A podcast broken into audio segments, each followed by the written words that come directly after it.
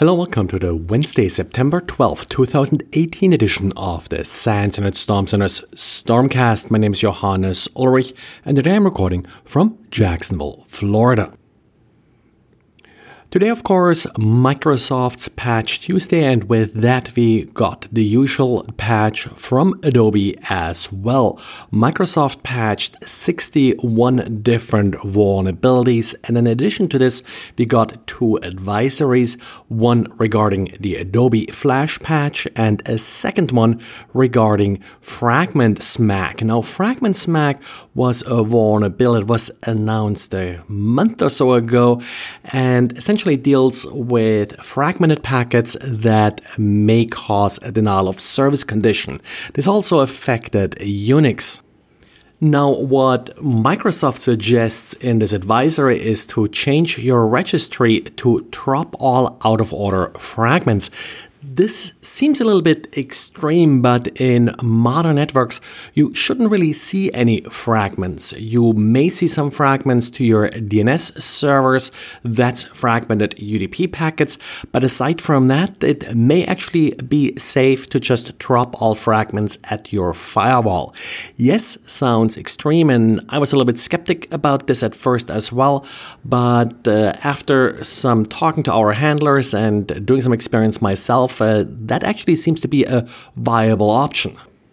Now, aside from this fragmentation issue, Microsoft also released a patch for the scheduler or ALPC privilege escalation vulnerability that was already exploited in the wild. So that's definitely something you want to pay attention to.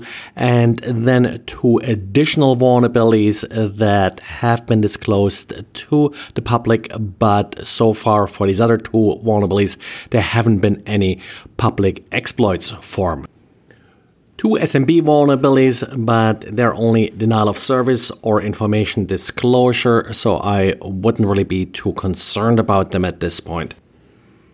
Adobe's Flash update this month only patches a single information disclosure vulnerability, so really nothing all too exciting about this. But in addition, we also got an update for Cold Fusion. The Cold Fusion update does fix four deserialization vulnerabilities that can lead to arbitrary code execution. It also fixes a file upload vulnerability that can lead to arbitrary code execution. So definitely pay attention to this if you're still running Cold Fusion. Now, one of the not so serious really vulnerabilities being patched by Microsoft this week was an address bar URL spoofing vulnerability in Microsoft Edge. The problem here, however, is that Safari apparently hasn't patched the identical vulnerability so far.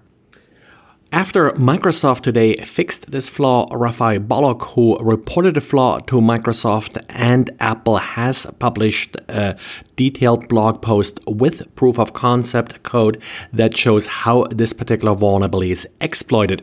This, of course, great for phishing because you can make the user believe that they are on a very different page than they're actually looking at right now. No word yet from Apple as to when or if this vulnerability will be patched. It does affect the desktop and the mobile version of Safari.